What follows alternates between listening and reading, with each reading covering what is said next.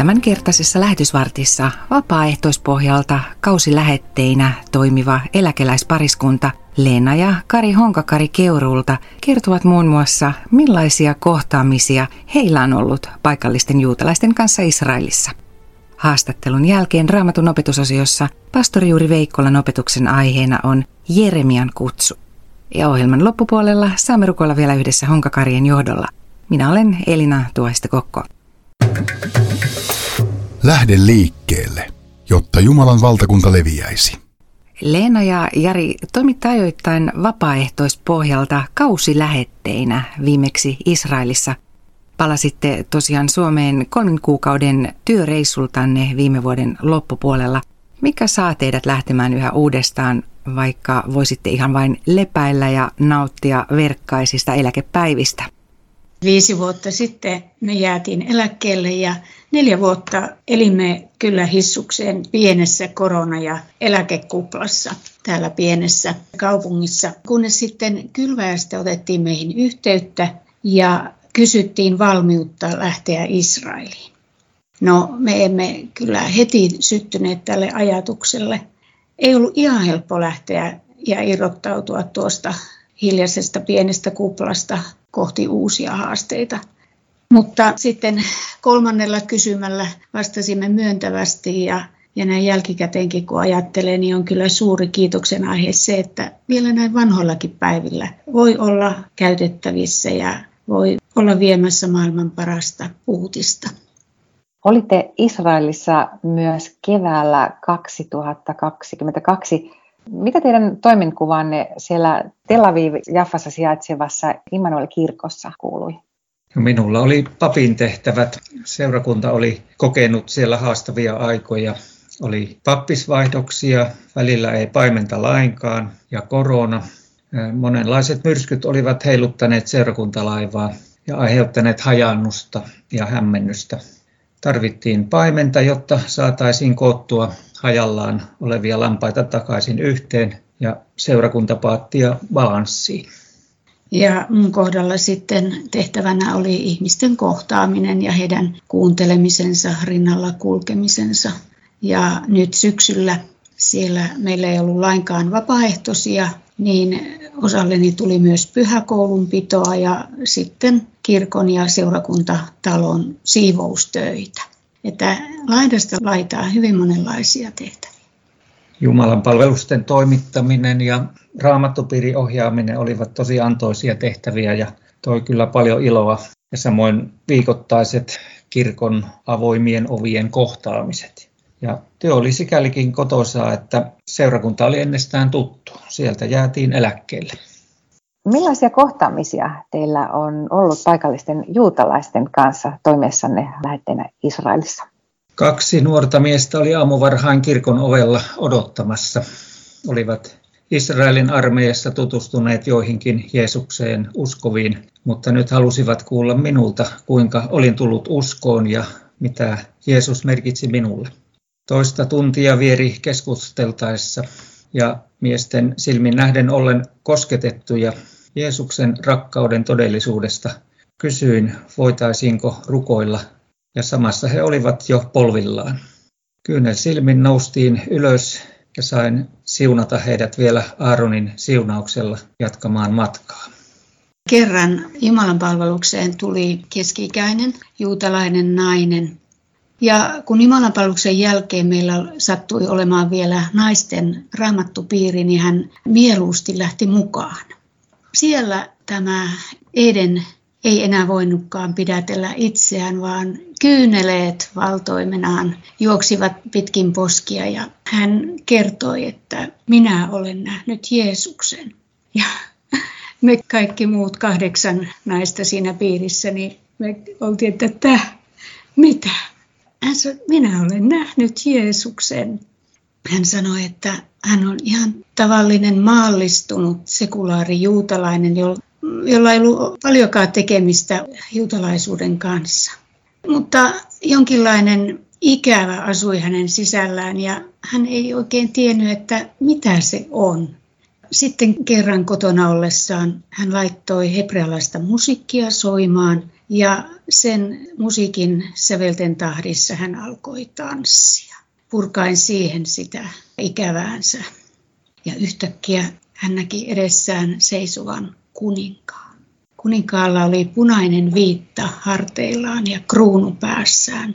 Hän katsoi Edeniä rakkaasti silmiin ja sanoi hänelle hebreaksi, Ani hu, juutalaisena naisena. Eden tiesi välittömästi, kuka tässä hänen edessään seisoi. Se on Messias. Ani hu on Messiaan nimi. Ja hän, joka ei osannut edes kaivata Messiasta, niin hän sai tavata hänet. Miksi juuri hänelle Messias ilmestyi? Kun synagogissa sapatti sapatin jälkeen juutalaiset rukoilevat, että Messias tulisi. Ja nyt Messias seisoi hänen edessään ja näytti, että häntä Eden oli kaivannut ja ikävöinnyt ja tässä hän oli. Ja hänen kysymyksensä oli, että miksi tätä ei ole tapahtunut muille hänen perheenjäsenilleen tai ystävilleen tai työtovereilleen. Miksi, miksi hänelle? Ja me pudistimme päätä tuossa piirissä ja että ei tiedä, ei tiedä. Mutta nämä on niitä Jumalan salattuja asioita. Ja Eden oli tosiaan sitten kertonut kaikille ystävilleen ja perheenjäsenille, että hän on nähnyt Messian Jesuan. Ja hän todella on se meidän Messiamme. Ja ikäväkseen ja surukseen kaikki olivat hänet tyrmänneet, jopa vihastuneet tällaisista puheista. Mutta Eden oli vakuuttunut siitä, että se, mitä hän oli kokenut, oli totta Leena ja Jari, mikä on ollut matkanne varrella kaikkein antoisinta näinä vapaaehtoistyön vuosina? No kyllä ne ehdottomasti ovat olleet näitä, näitä erilaisia kohtaamisia tuolla Immanuel-kirkolla. Aina aamuisin oli todella semmoinen mahtava pieni kutkutus, jännitys tuolla sisimmässä, että mitähän tämäkin päivä tuo tullessaan, mitä Jumala on varannut tätä päivää varten. Tuo kirkko on, on auki neljänä päivänä viikossa, neljä tuntia kerralla ja kävijöitä riittää todella paljon, että viikkotasolla reilusta sadasta tuonne kahteen sataankin oli viikoittaisia kävijöitä sisältäen ryhmiä, perheitä ja yksittäisiä vierailijoita. Juutalaisia kiinnostaa kovasti historia ja tässä tapauksessa tämä meidän kirkon historia ja siellä sisällä olevat todella, todella kauniit ikkunamaalaukset, joissa evankeliumi ei voi enää selkeämmin olla esillä. Siellä on Jeesuksen syntymä, siellä on hänen uhrikuolemansa syntien sovittamiseksi. Ja sieltä löytyy myös juutalaisille tutun profeetan Joonan tarina. Jaffa on Joonan kaupunki. Ja sitten myös apostoli Pietarin vierailu Jaffassa ja hänen näkynsä nahkuri Simonin talon katolla – ja tuon näyn perusteella hän Pietari myöhemmin tajusi, että evankeliumi kuuluu myös pakanoille, ei vain juutalaisille. Monet juutalaiset niin kysyivät kummissaan, kun ne tulivat kirkkoon, että mitä ihmettä heidän symboleillaan menoralla, tällä heidän kyntteliköllään ja Daavidin tähdellä on tekemistä kristillisessä kirkossa. Ja siitä päästiin juttua eteenpäin ihan siihen keskiöön, että mikä oli se Abrahamille luvattu lupaus, että hänen siemenessään kaikki kansat tulevat siunatuiksi. Eli se Messias-lupaus jo siellä. Immanuel, kirkossahan seurakuntaväki on kyllä hyvin kansainvälistä, että sieltä ovat löytäneet kotinsa ihmiset eri puolilta maailmaa. Ja jotka opiskelevat tai tekevät työtä Israelissa, ovat löytäneet sieltä hengellisen kotinsa, vaikka tulevat hyvin erilaisista hengellisistä taustoista. Mutta usko Jeesukseen on yhdistävä tekijä. Jotkut ovat löytäneet Jeesuksen omaan elämäänsä, kuten esimerkiksi tanskalainen nuori tanssija, joka kertoi, ettei tullut Israeliin etsimään Jeesusta, mutta Jeesus löysi hänet. Näin vapaaehtoispohjalta kausilähetteinä toimiva eläkeläispariskunta Leena ja Jari Honkakari. Lähetysvartin päätteeksi rukoillaan vielä yhdessä, mutta sitä ennen raamatun opetusosiossa pastori Juri Veikkolan opetuksen aiheena on Jeremian kutsu. Jeremian kutsu profeetaksi on yksi raamatun tunnetuimpia kertomuksia siitä, kun ihmistä kutsutaan hengelliseen työhön. Hän on yksi vanhan testamentin hahmoista, joiden kohtaaminen Jumalan kanssa jää muistiin erityisesti hänen inhimillisen reaktionsa vuoksi. Jeremia ei kokenut olevansa valmis edessä olevaan tehtävään, vaan katsoi itseään vähättelevästi. Jeremian kutsu haastaa meitä raamatun lukijoina pohtimaan Jumalan sanan merkitystä. Jeremian kutsu oli puhua Jumalan sanoja ihmisille. Kutsu ei ollut olla muita viisaampi, taitava johtaja, looginen ajattelija, joka osaa nähdä suuria linjoja tai muuta vastaavaa. Hänen kutsunsa oli puhua, mitä Jumala antoi puhuttavaksi.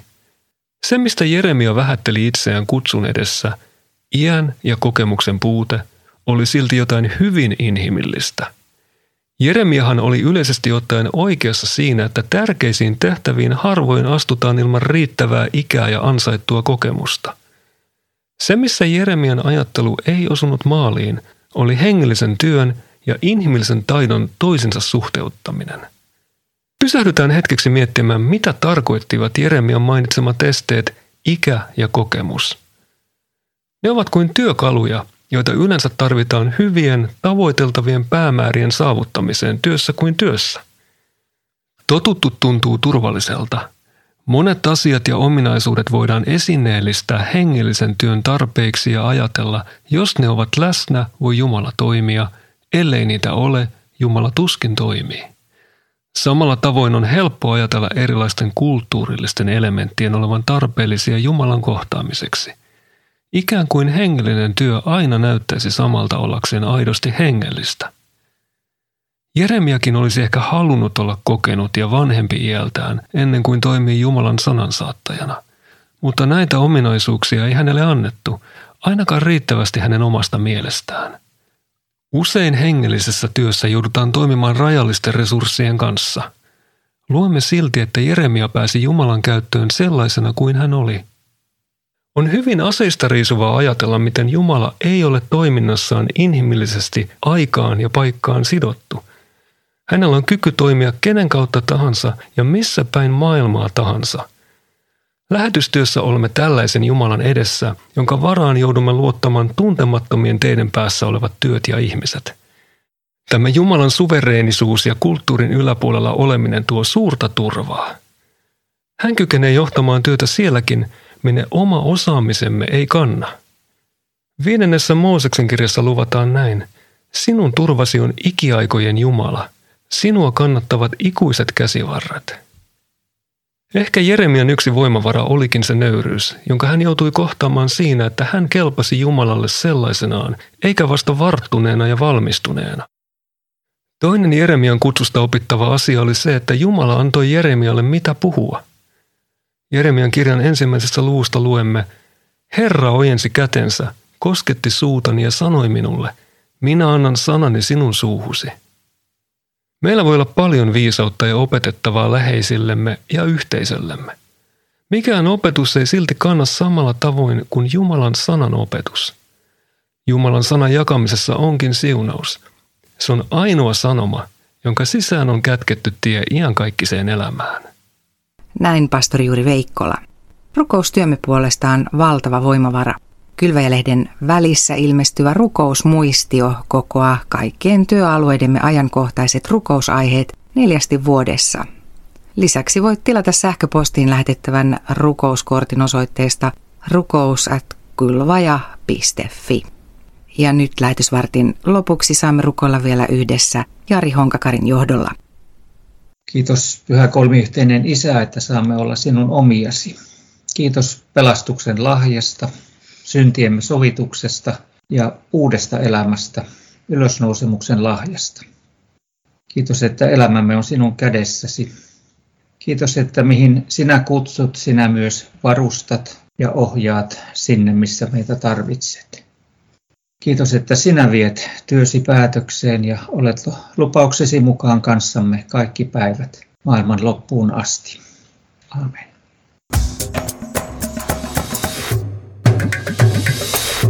Kylvaja.fi